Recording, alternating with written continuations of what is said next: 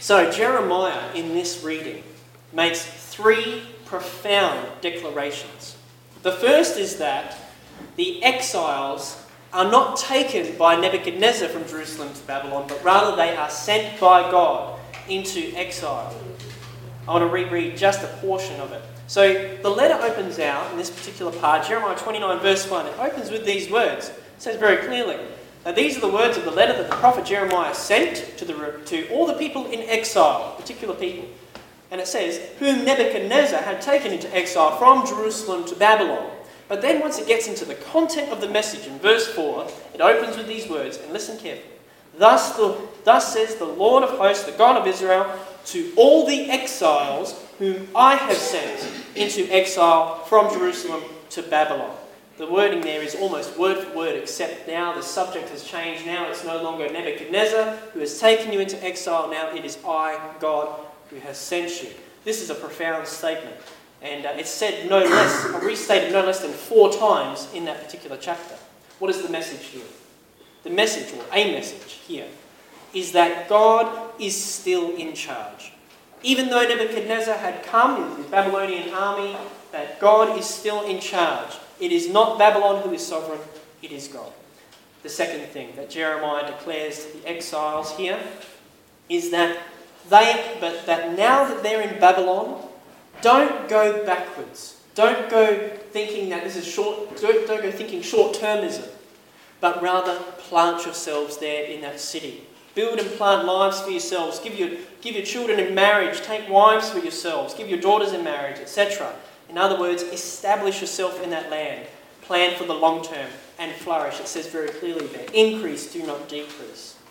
And it's reminiscent a little bit of Jacob moving down from the promised land, or the land that was promised to him and his, and his ancestors. Uh, oh, sorry, to his um, to his uh, progeny, I suppose, to go in the other direction.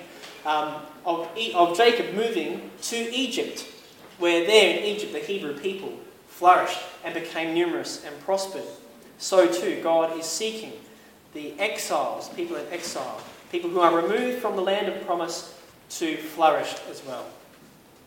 The third thing that Jeremiah declares here is that the exiles, and this is quite uh, staggering, he declares that the exiles are to seek the welfare of the city.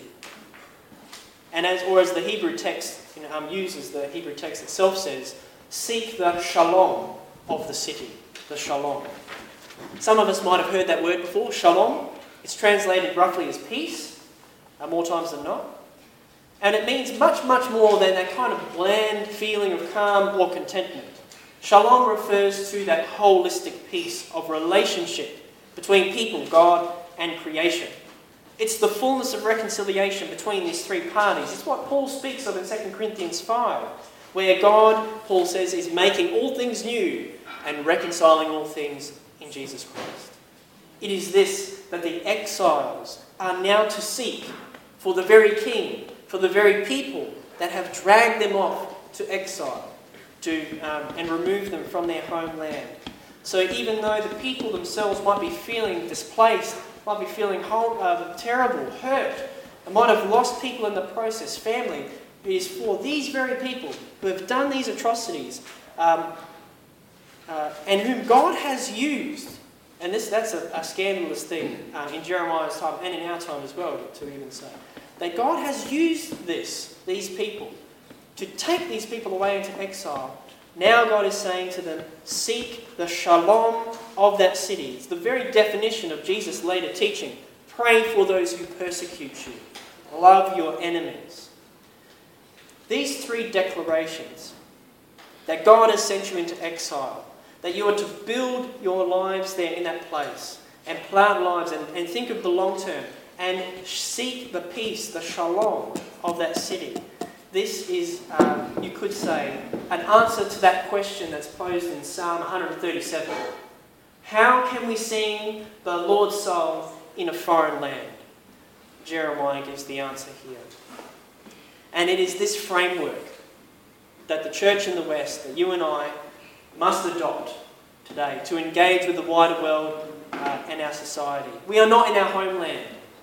Rather, we are displaced. The church is displaced. And previously, in generations gone by, the church was in a place of dominance, a place of power. It was all a facade. We thought we were home. It's all a facade. Now it is being revealed for what it is. We're displaced. We're in a foreign land. And we need to seek a kingdom that is coming, not a kingdom here on earth, as our basis of union um, so, uh, so wonderfully puts, and so much more eloquently than I just did. But that we are to seek God's kingdom. We are a people in exile. We're a minority. And we're not, certainly not at home here, and we're certainly not at home now.